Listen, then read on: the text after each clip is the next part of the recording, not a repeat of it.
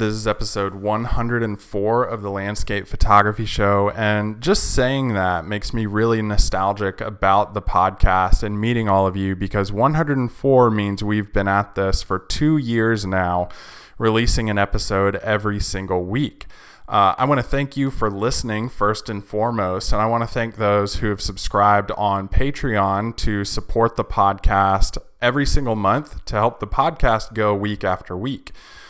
On Patreon, if you go to patreon.com slash David Johnston, you can sign up for a tier that fits your budget from $5, 10 to $20 a month, and every tier gets you different benefits going up the higher you go in price, the more benefits you get. And every single tier has bonus audio from episodes like this, where we're talking with Kris Shinn. But before we get to that, I do want to thank another Christopher, Christopher Murphy, who signed up for Patreon and helps the podcast go week after week.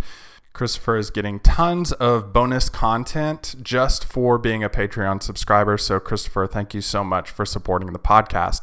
To the other Christopher in this episode, we're talking with Kris Shinn. And Chris and I met on Twitter a few months ago and actually have developed a pretty good friendship. I wanted to bring him on because you know, he's kind of outside the typical circle of landscape photographers that we think of. And I truly believe this is a mantra that I've been living by for my photography for the past couple months. If we refuse to see how other people see the world outside of landscape photography circles, we are limiting the perspectives that we see in photography. And I don't want to limit myself for that. So that's why I wanted to bring Chris on to talk about not only his his journey into photography and his dabbling in landscape photography, but also his film photography work, street photography, and how that all relates. Not only that, but how a career in drumming for pop punk and hardcore bands led him into photography itself. The Landscape Photography Show is a podcast where you can listen to your favorite photographers talk about their journey in photography. It's a place where you can be inspired and also learn how to take better photos. So sit back, relax, and enjoy the show.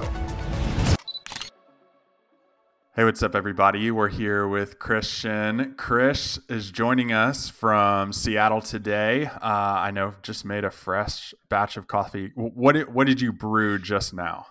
I am currently brewing a coffee from Highwire Coffee Roasters. They're based out of Berkeley, California, actually Emeryville to be specific. Um, and it's called Conscientious Objector. Okay. And the tasting notes are creamy, substantial, and juicy. juicy. Okay. okay. juicy coffee, apparently. I don't taste any of those things in the coffee, but you know, it's good coffee. Okay, now what what guides you and steers you to, to like buy that specific coffee versus just going to your local grocery store?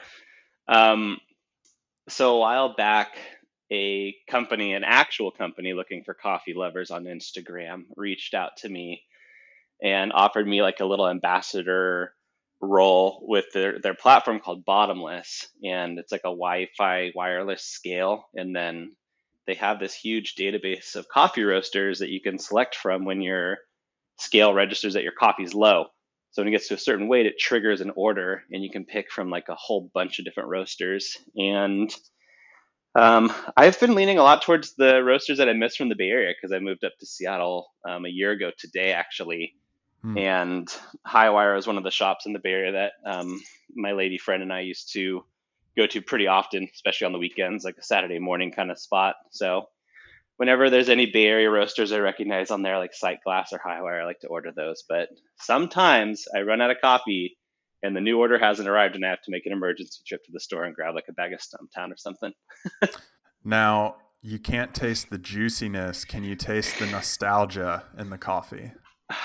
I, you know, I think for me, it's like a, there's definitely nostalgia in there. I think it's just like the the ritual of making coffee every morning that mm. I love. And I used to spend like six or seven dollars a morning on coffee at like a hipster coffee shop. You know, like we've all been there getting like an oat milk latte, and they're like, "That'll be seven fifty," and you're like, "Huh?"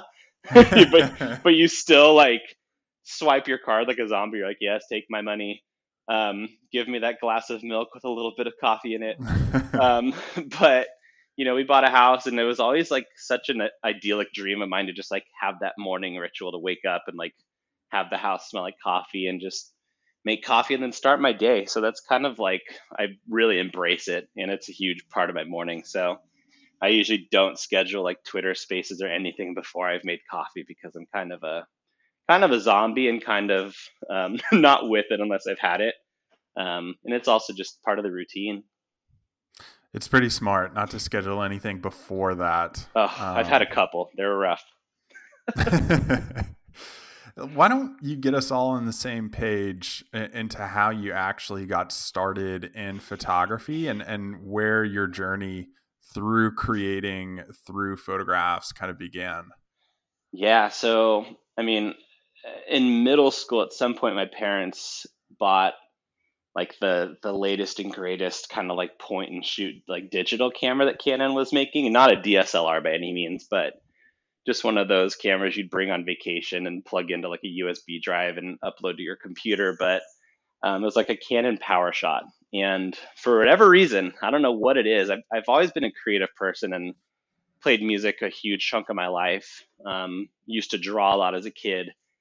Um, so I think I've always leaned towards things that had a creative element to it. And I picked up that camera and just got real. I still remember some of the photos just being like really close up, like macro shots of like roses in the garden or something, just messing around. And then that camera stayed in the family. It probably still is. I'm sure my mom has it somewhere, but um, I just used to bring it on like family trips and just like shoot random pictures of people and certain things and tried to have like edgy compositions with things like, you know, in the, in the bottom left corner, just like just trying different things, um, kind of without any formal photography knowledge at all. Um, and then that kind of fell by the wayside. Um, in high school, I ended up taking a photo class that kind of dabbled on like I think digital for like half the semester and then analog on the other half. So we had to make like pinhole cameras out of cardboard boxes, um, develop you know film in the darkroom from like start to finish, which was super fun and then also kind of like learned how to dabble around and do like very basic things in Photoshop. Um, and then after high school, I pursued music for a while and then got to a point when I ended up taking a social media and marketing role for someone in the Bay Area that had a handful of small businesses that needed social media content and um, just someone to kind of run things and build their following. And that ended up being me. Started shooting a lot of photos for those companies and realized really quickly that I did have like that my favorite part of that job was being able to go out and shoot whether it be like food shots like coffee shop stuff um, the staff at the restaurants. Like it just became really fun getting to be, be like behind the camera like making these connections with the people that worked at the different restaurants like capturing moments and then coming back, editing them, and kind of like learning how to shoot again because it's kind of my first experience with the DSLR. It was like a Rebel T, I want to say a Canon Rebel T3i. So it was like a crop sensor. I think it had a stock lens on it or like a kit lens, but it was a great learning experience. Um, ended up like really hating that job and then uh, ended up quitting and going back to school. But when I did, I sold my drums and bought myself um, a camera and some lenses, which we all know are quite pricey, um, and started shooting for myself, kind of like going out to like Yosemite and taking trips up like the California coast and just kind of learning how to shoot again. Um, then ended up buying a Canon EOS R mirrorless system and all the RF lenses that come with that, which are even more expensive. um, and then uh, I got really into like podcasts actually that featured photographers um, and kind of learning about like their origin stories and, and how they went about kind of finding like their vision for their photography. And one of them that really stuck out to me was Chris Burkard, and we connected on on Instagram at one point, and then I ended up going down to his gallery in Pismo Beach, California. Met him, hung out for a little bit. He ended up like reviewing my portfolio a couple weeks later on his Instagram live, which was a huge deal for me because I was just, you know, a little nobody on Instagram and he had like a couple million followers, so it's just super nerve wracking and obviously have like the world of respect for him. So to have him reviewing my landscape work was like terrifying but exciting at the same time. Um, but I learned a lot from him and kind of carried that moving forward with photography, and that's kind of where I'm at today. It's my my little um, long-winded answer. That that journey from quitting that job and then investing in some you know newer or or better camera equipment and kind of relearning how to shoot would you say that that was kind of a reinvention of yourself as a photographer yeah i think um you know i spent a lot of time on youtube just like seeing like vlogs that photographers would film when they were out shooting for, for work or see like these short films that like Chris Burkard did for like some of his films and just like I love traveling, but then having a camera to bring along on these trips and come back with memories and then almost flipping that and going places for photography just opened up this whole new world. Like growing up, I wanted to tour the world playing music. Like my dream would be to play like a festival across the world to like thousands of people that like loved the music I was making. And as that dream kind of started to slip away, I realized like photography could almost be that same thing where it's like if I take my camera places and take photos, I have this additional purpose to taking this trip. And it gave me something to be excited about as a creator. So I do think it definitely like it was a hard transition to kind of take a step back from being a drummer because that's how I identified myself from basically like fifth grade through being. Sorry, I got a phone call. Do you want to just answer live and we can just listen in on the conversation? no, let me just. It's my mom. Let me text her. Okay. Um, so, identifying as a drummer my whole life, basically from like middle school through being like I would say like 27. You know, good a good chunk of my formative years um, it was a really difficult transition, but I feel like photography made it a lot easier because I was able to kind of like pivot my passion and really like take all the energy I spent on becoming a drummer and being a better drummer and gear and learning all these new things to then pivoting to photography and doing the exact same thing. Like, how do I get better? How do I shoot these kind of images? Like, what do I need? What am I doing wrong? Um, and like, you know, well, like photography is a rabbit hole. Like it's one of the reasons I haven't dabbled in videography is because I know that's another rabbit hole and I just don't have the mental bandwidth to go down another rabbit hole. But, um, you know, it was definitely helpful in transitioning out of being identifying as a musician 100%. I've had several people on who, you know, either used to play a lot of music. Uh, a lot of people were were guitarists. I've never had a drummer on before, but guys hey. like, I mean, Alex Noriega, uh, Jordan Ingley, um, several other people, Kai Hornung. Um, what do you think the link is between creating music and creating images? Oh, that's a great question. I don't know. It's like it, the weirdest thing happens like when you're at least when I was writing music, I was in like pop punk bands and like hardcore bands and something weird happens when you're writing music where as a drummer you're you're just trying to write parts that work for whatever like the guitarists are writing. Um, and that's that's something that I took from like Ringo Starr is that people are being like Ringo sucks, but Ringo played the bright parts for the Beatles. He wasn't trying to be flashy. He wasn't trying to like be the star of the show, but he wrote the right parts. And I always kind of took that to heart. Um, but I do feel like whenever you know songs are being written, there's almost like a blackout where you like don't remember writing the song, even though it takes so much work. And then before you know it, the song's done, and you're like playing shows or recording the songs, and it's crazy to think back.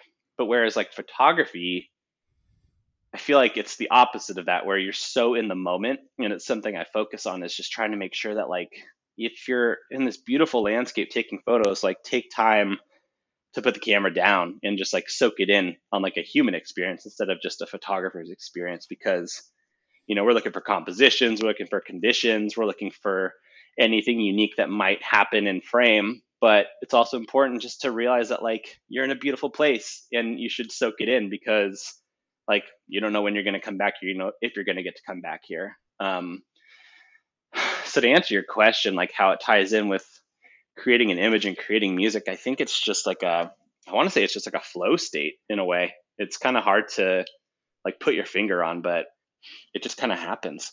It's it's kind of wild. What were the bands you were in? Gosh um, i could name all of them. Um, there was one my first band was in the towards the end of middle school we played the middle school talent show yes. played a New Found Glory cover um, we played head on collision mm-hmm. and our singer was um, bless him very tone deaf and that's kind of the reputation we got um, but we played a lot of blink covers New Found Glory covers wrote some of our own stuff that just sounded like blink and New Found. they were called um, I think we were called Nothing to Lose to begin with, and then we were called Between the Lines. Um, and then I played another band called One Dollar Riot, um, which had a bunch of different influences like punk, but also like Zeppelin. So our guitarist was heavy into Zeppelin and the Beatles, and then our bassist was into like crazy stuff like the Blood Brothers and like Mr. Bungle. And then there was me who just wanted to like hit everything as hard as I could. Um, and then I got into like some hardcore bands. Um, one was called At the Helm, another one was called Vitaform. Played drums on a couple, played a couple shows with the story so far when they were like still in high school and doing like weekend tours, um, yeah. which is crazy to look at, kind of going back in time where they've gotten now. Um, and then filled in for a band called This Time Next Year on Warped Tour for a couple weeks, and mm-hmm. uh, yeah, I think, and then that's it yeah, but it was a lot. I mean, oh, there's also a band called The Great Work. Forgot about them. We sounded like Circa Survive, like to a T. It was just a Circa mm-hmm. Survive band. Um, but yeah, man, I spent like, gosh, a solid, solid chunk of my life just playing in bands, and it was super fun. Like playing shows, it's it never gets old. What do you have connection wise? I mean, we've talking about music, uh, your your background in photography, connection wise to like your camera equipment? I know we've talked briefly about that. Yeah.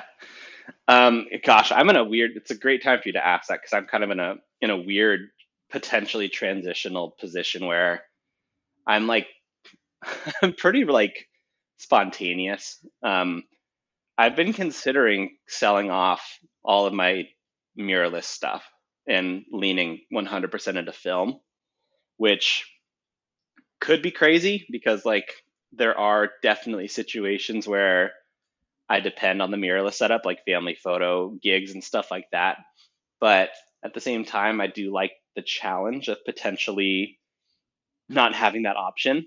Um, and I've, you know, definitely have my eyes on some cameras that are not cheap, that are nice film cameras. So, you know, it almost kind of seems like it's always uh, like rolling gear into something else so I feel like I'm almost in that position where I'm um okay with potentially cutting ties with the the mirrorless stuff to then get my hands on like a really another special like film camera. But um, that being said, like some of my most important experiences as a, as a photographer were with this camera. So I feel like there's definitely some like undiscovered sentimental value that I have attached to it that unfortunately, I probably wouldn't truly feel until I was like handing it over to someone else to buy. Um, but I don't know, like eh, gear for me has always been like something that excites me and kind of reinvigorates me if I'm in kind of like a rut as well. Like, you know, if you've never shot with like a 15 to 35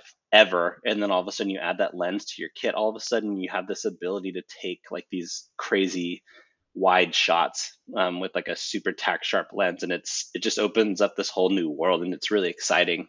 Um, and that's always been my problem with with drums and photography. It's like new gear just like gets you really perked up and excited but it's also like extremely expensive. So it's one of those um, it's a blessing and a curse i guess you could say.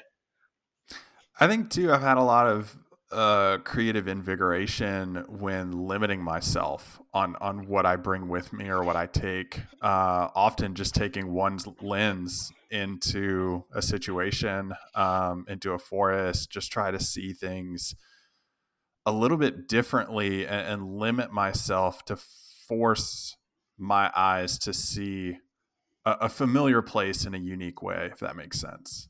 Yeah, I feel that 100%. I um I think you've probably heard me talk a little bit about this in spaces, but um, the trip I took to Bali in Japan, um, I only brought, and this wasn't necessarily like a challenge, but it, it posed one that I maybe didn't see up front. But um, I had like a battery grip, I had a, a bigger lens set up in a kit, but for that trip, I just wanted to bring like a prime, like short little like 35 millimeter like f 1.8 lens that Canon made for their RF mounting system.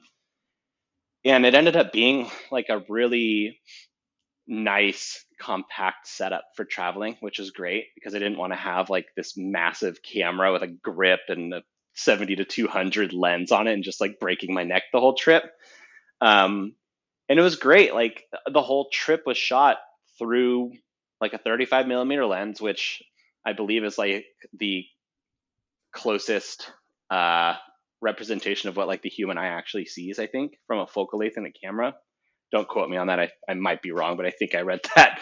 Um, but it's great because I was able to come back from this trip with all these pictures that were literally just snapshots of, of what I saw. Like there wasn't any ability to like zoom across an intersection and capture a scene that I couldn't see from where I was or that, that I wasn't completely a part of.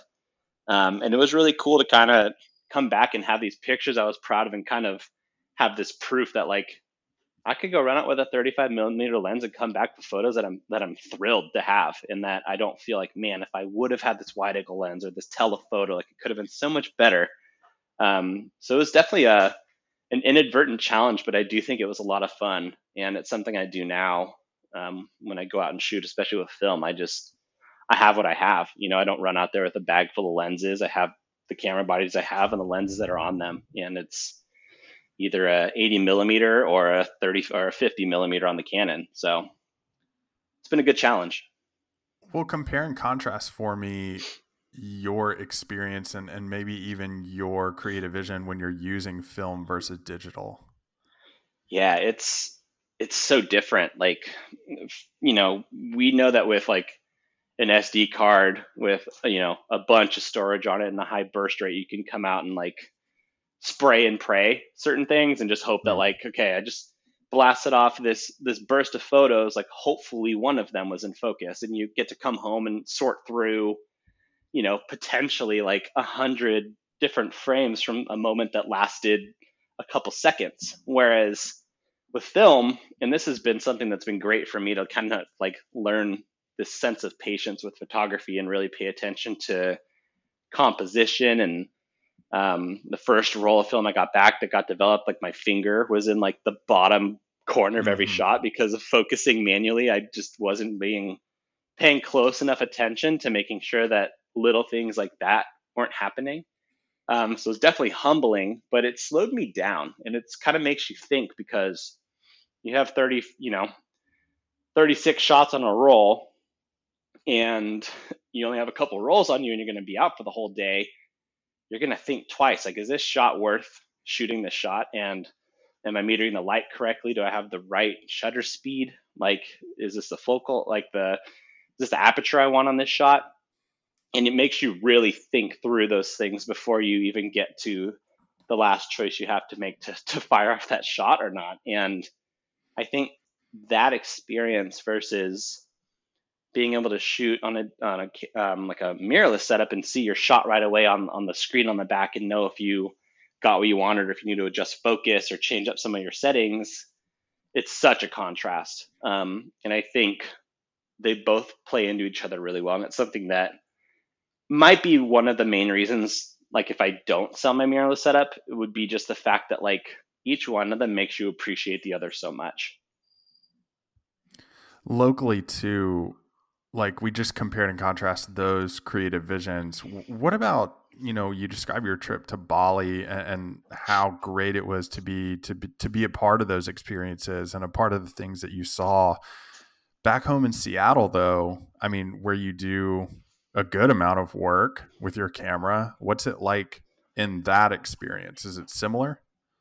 Yeah so having only lived here a year I still feel like I'm exploring the state of Washington, which has been super fun because you know, I've had family up here for a while and we do like little trips, but wouldn't really have the time to go like cruise out to the Cascades or cruise out to like Olympic National Park or go up Mount Rainier because they're not all very close to Seattle proper. You know, it's, it's a day trip at least. And if you're going to go hiking out in the mountains, like you're obviously going to need way more time than that. So, having lived here now, it's been really fun to kind of explore a new place with my cameras and see things for the first time and you know seeing things that you've seen in pictures before but you're now experiencing in real life and trying to come back with like your own version of some of compositions you may have seen before just trying to i don't know just capture the excitement. It's something that we did this summer um, my girlfriend gets a week off every summer through her company they have a, a required like mandatory week off in the summertime and we actually were like, where should we go? Like, what should we do? Should we go down to Portland and like make a like a, a trip out of it, or what should we do? And I was like, well, why don't we take that day or that week and just make a bunch of day trips around Washington and see like different parts of the state that we haven't seen yet because you know with COVID we've been pretty cooped up, and it was such a fun week. You know, being able to be like pretty fresh into film. Like I went to the lab and like bought a bunch of film, like brought my cameras, like loaded everything up, and I was like, I'm gonna take pictures of this entire week. We're gonna have these memories. Like we went and stayed at a beach house in like southern Washington on the coast. Like went up to the Cascades, Mount Rainier. Um, it was super fun, and I think like living in California for 31 years, there's still things I didn't see in that state as a photographer, you know, like uh, luckily I made it out to like the Eastern Sierras and Yosemite and Death Valley and Sequoia and all these different places that and the coast that people always talk about. But you know, the state's so big, there's definitely things I didn't see. But it's fun now being in a situation where I'm in a new place for the first time and having a camera to kind of bring along and kind of chronicle these moments of seeing new places for the first time. Um, so it's been it's been really nice what have you learned about yourself through learning film? Gosh, patience. Um, I've learned that it's really easy to make like a, a mirrorless or a DSLR camera do what you want it to versus a film camera. Like you really have to just set things up 100% manually unless they have auto modes. Um, Are you an impatient person? I'd like to say no, but I think there's definitely there's definitely parts of me that are impatient. Um, I don't think impatience was ever really an issue for me with photography per se. Um, I'm more of like impatient at like people that like don't know how to drive or like don't know how an intersection works or how a roundabout works or something along those like more human elements, um, like everyday life. But um, with photography, it's it's film has definitely taught me to just pay more attention. You know, like just really think like, am I is this shot worth taking? Am I going to be like stoked to see the scan when it comes back, or is this just like a a wasted frame?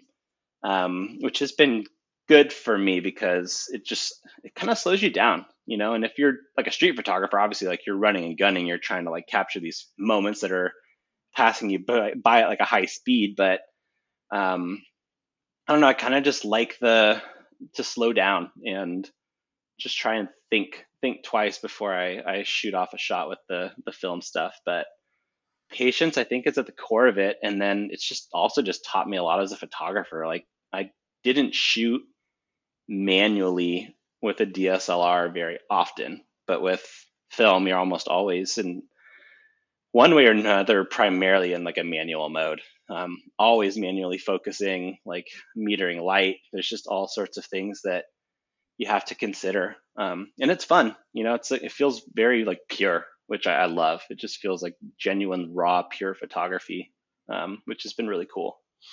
Has it introduced you to the skill of of observance? I mean, it, myself specifically, like after becoming a serious photographer, I'll just like sit and stare at stuff, and my yeah. wife is like, "What are you doing? what are you looking at?" yeah. yeah, especially like um, like the byway of water stuff, which is like the only collection I've I've released that's um, 100% film. It's all taken on the ferry boats here, which is just it's a form of public transportation if you're trying to get from like Seattle out to like Bainbridge Island or the San Juans or um, just like all the different islands that are in the Sound out here.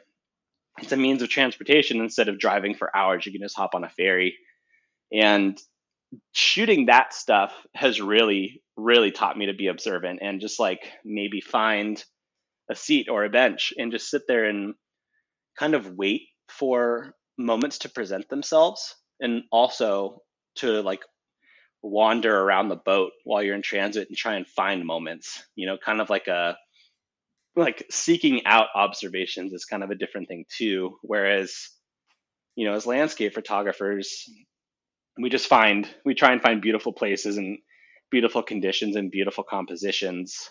And like the mountain's not going anywhere right like you don't have to be fast when you're like shooting a mountain or mm. shooting a coastline but if someone's walking by you and you know they're wearing something crazy like a crazy hat or it's just like a, a, touching moment or something you don't know when these people are gonna just like take a hard left and turn around or walk the other way or notice you with your camera. So you kind of have to become like a fly on the wall observer because, like, you know, people see have camera pointed at them. Most of the time, they get a little like sketched out. um, so that's been something that I've had to learn is just to be like a better observer and kind of just go try and go unnoticed. Um, try and be quick with my shots, especially involving like candid shots of people. Um, but it's been really fun. Like it's a completely different thing for me, and it's it's kind of like a, this little rush, you know, like you're trying to take a picture of someone, and if they catch you, like it might create like a weird situation. So it's always like this really like tense potential situation going on. So um, little suspenseful, but it's fun, man. So you're new to like being a creeper too. yeah, I guess you could say so. I think uh, what's interesting about you though is is what I find other photographers um, conscious about, I, I, think I'll I'll put it that way, is mm-hmm. not wanting to jump genres, but to want to perfect a certain genre. And and I find interesting about your work as I look at your website, uh, other places where your work is featured you have landscape, street photography, travel photography, you know, some adventure vibes in there as well. Would you consider yourself brave in the sense that you are producing so many types of genres of photography and putting it under one brand is is your name?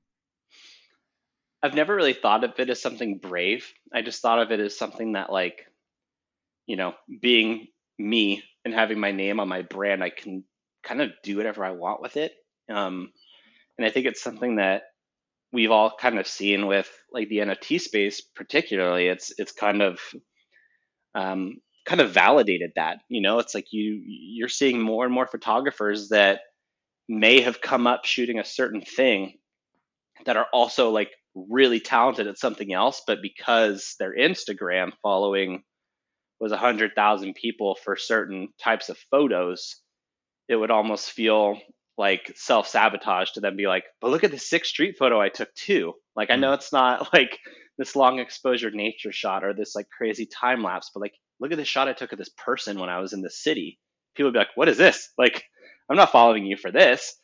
Um, and I think for me, it, it's kind of more of like a reflection of just my growth as a photographer, I guess. Like I like to shoot different things. Like I, I, shoot family portraits, I shoot landscapes, I shoot street. Um, starting to dabble in film more. Like I guess I just want to like diversify myself to just kind of you know figure out what I truly love in photography. Right? Like uh, sometimes you don't always feel like shooting landscape stuff, and it's fun to just go run around like downtown Seattle with a camera and you know see just see what you might come across that day. Or you might feel like driving up to the mountains and shooting a sunset because, you know, maybe life's chaotic and you just want to like take a drive for a couple hours and get somewhere beautiful and just soak in like the serenity of this place. So I think for myself, it kind of it's kind of just been like whatever like caters to where wherever I'm at in life. And I think uh,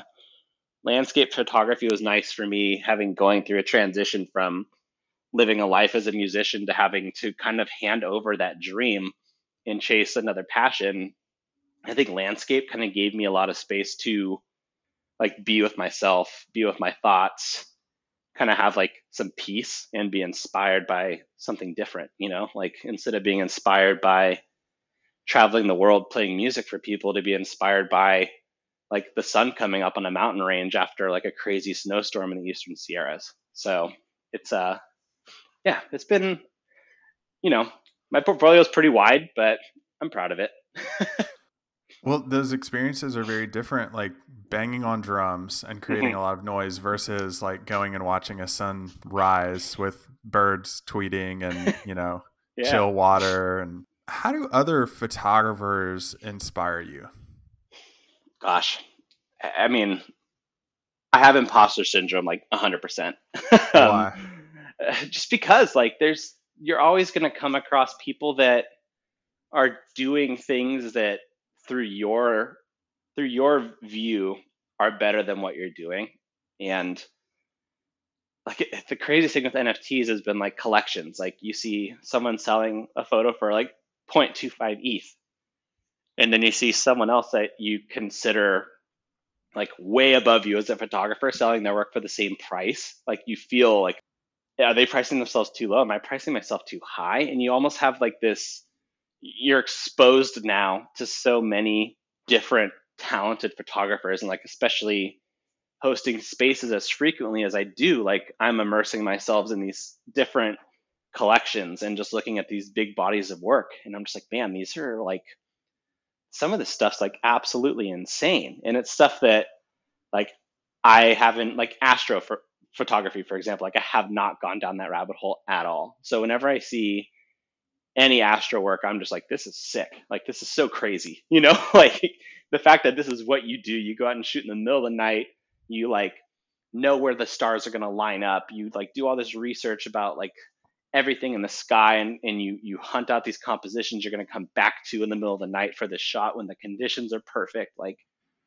that to me is so far from me running around Tokyo like shooting off like street photography you know and it's like but to someone else to that same person they might be like well I've never done anything in street photography like I could never put myself like next to a stranger and shoot a photo of them without their consent or them knowing that I'm doing it and then walk away. Like I don't have that, you know, courage for lack of a better word. And it's something that I'm still learning, um, you know, about street is just having that bravery to really like get in there in the nitty gritty and snap some photos because it's much easier to stand on the sidelines and shoot stuff from like a true third person perspective. But to like get in there with like a 35 millimeter lens and put yourself in the scene to take a photo is something that I'm still every day getting more and more comfortable with. Um, what what was your question again? I feel like I've verged so far from it. How did how did the other photographers that you're seeing like inspire you?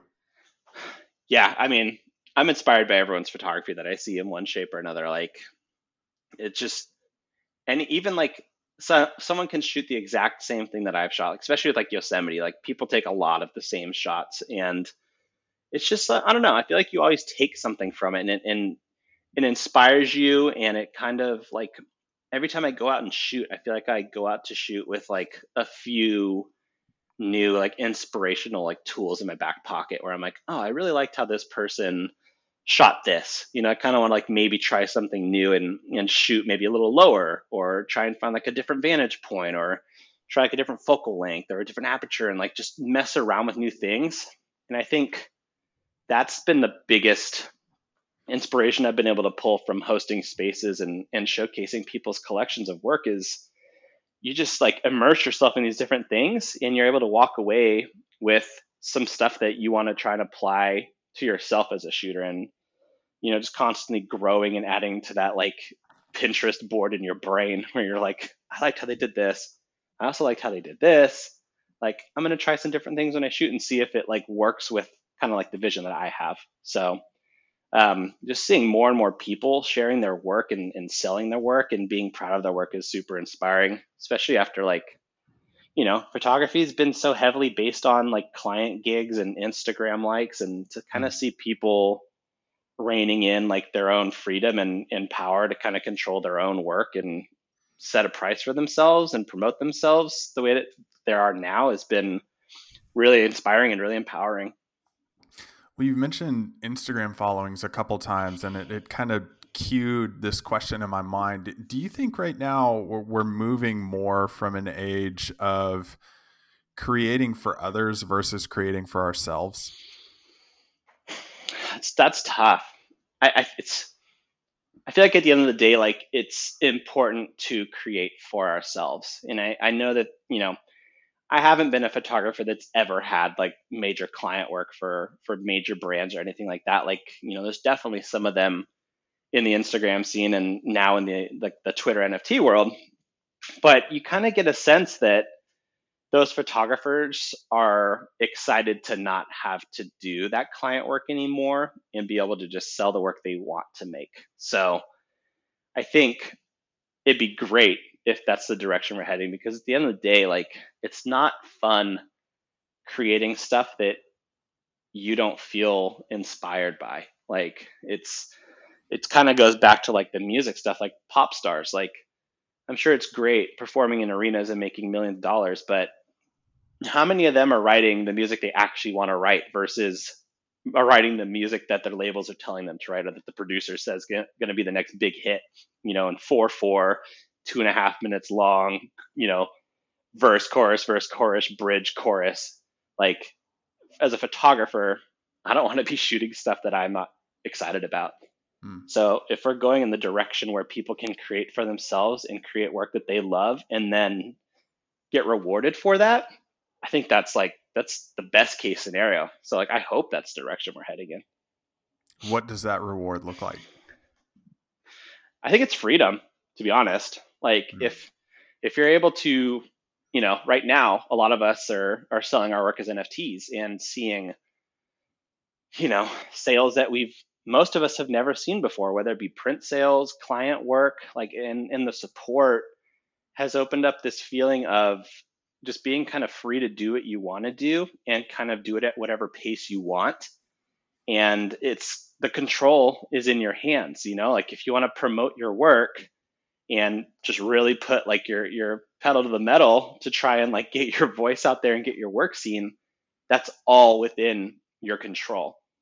Um, and I think that's really important. Whereas we're getting farther and farther away from like having getting paid an exposure, for example, like someone being like, oh, like if you shoot for us, we'll feature you on our page and you'll get so many likes. And it's like, that's not, that's not freedom. Being able to do what you want, control the pace you sell at, control what you shoot and what you want to put out there, I think is, is the reward for me.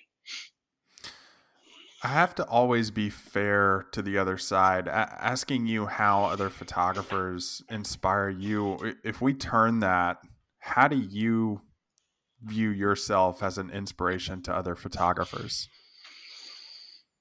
I mean, I hope that just like, I mean, you know that I try and uplift others, hmm. um, especially in the NFT space with spaces. And I hope that that's inspiring to other people because in the past there has been a tendency to like cut others down because there's a fear that someone else's success means that they're taking success from you. And I think it's important at the end of the day like i just like helping people and i hope that inspires you know other photographers other people to do the same because i just feel like you can't go wrong doing good for others if they deserve it you know like just kind of putting yourself out there and i don't know i hope that's an inspiration but as far as like my work like i know that i've talked to a few people that have been like hey you know i'm I'm like, after seeing your stuff, like I'm kind of considering like getting a film camera. I'm like, that's great because like I I just started shooting film like this year. Mm-hmm. So like I'm by no means like a lifer when it comes to film photography. I'm not like an OG like some of the people that are in the photography space already. But hearing someone say like, you know, I've been shooting digital my whole life, but I'm like considering getting a film camera because like I love your work and I love like the vibe of film. That's cool because like I never like set out to be that like catalyst for someone switching up their shooting styles. Um, so that's cool. Like if I'm able to open up another creative door for someone and then they end up flourishing in that field, that would be great. I'd be thrilled. What's your personality type? like type A or type B? You could do that or like you could go down the road here of like a test that you've taken and Oh, we'll gosh. like we'll eliminate like the uh BuzzFeed which Harry Potter character are you? Uh or we could go down that road. I love Harry Potter. Personality type. I think for let the most, ask, let me ask you let me ask it this way. How Okay, how do you sure. think your your friends would describe you? um, I would say like pretty pretty bright. Um, I like to try and make people laugh. You know, like I I'm I'm pretty goofy, pretty unfiltered, which I think is a trait that I've kind of been passed down from my mom's dad, my grandpa on her side. He's just very loose lipped, like says whatever he's on his mind for for better or worse. And I think I I could tend to be the same way. Um, but for the most part, man, like I'm I'm pretty outgoing, pretty easy to to deal with. I definitely have opinions. Um, I'm not afraid to share them a lot of the time, but you know, it's kind of like a for the most part, I'd say I'm pretty easygoing. I think my friends would say like, you know, he's kind of just down, down, down to do whatever. Not really. I'm.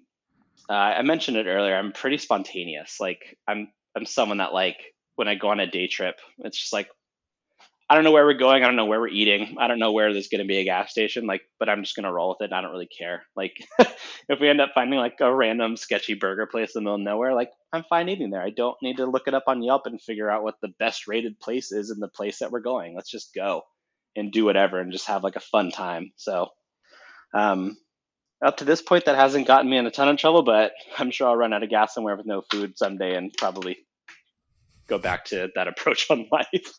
we'll see. But which Harry Potter character are you? Like seriously. Dude, I would love to be Hagrid. Let's be real. Oh my gosh. Out of left field, but also an amazing answer. Yeah, because Hagrid is friendly. He's of the people, but he's also very. He'll push back when he has to, and I feel like that, that's a little bit how I am. He gets to do his own thing too. Like he Yeah, he's got his little hut. reign. Yeah. He can kind of just like go wherever, bring in like whatever beast he finds and, and they're cool with it. Exactly, and that's kind of like my my portfolio photography. I just bring in whatever whatever beast I can find and, and roll with it. So I think we should all we should all strive to be Hagrid. And where can people go to find more out about you? Gosh, right now probably Twitter. Probably. Yeah. yeah, I think Twitter's the best spot. Um, I post some film work on Instagram, not that often, um, but I'm on Twitter more than I should be. Um, so I would say like Twitter, it's my username's at Kristopher Shinn with a K. Um, yeah, Twitter's the best spot, and then I think there's like a link fire link on there that goes everywhere else. So it's a good landing point. Well, he's Christian. Kristopher, when he's in trouble, thank you so much for joining us. Of course, thank you. So the podcast just ended here, but if you go to patreon.com slash David Johnston, you can sign up for a tier for Patreon that's going to get you access to bonus audio material that Kris and I talk about. Not only that, you can access several other of the previous bonus audio content from other interviews that I've done with some of the best photographers all over the world. If you go to patreon.com slash David Johnston, tiers of 5 10 and $20 to fit everyone's budget, and every single one of those tiers has access to that bonus audio. And as you go up in price, you get other benefits for that as well. In the bonus material today, Kris and I talk more about his film photography work and how he sees the world as a photographer and as a creative. And I really love Kris's perspective on all of this because it's really taught me not to limit myself as a photographer, and that's opened my eyes to so many more opportunities especially moving forward in my photography. And I hope it's done the same for you. Remember, if you want to be a Patreon subscriber, go to patreon.com slash David Johnston and sign up for a tier that fits your budget. I can't wait to see you guys in the next episode.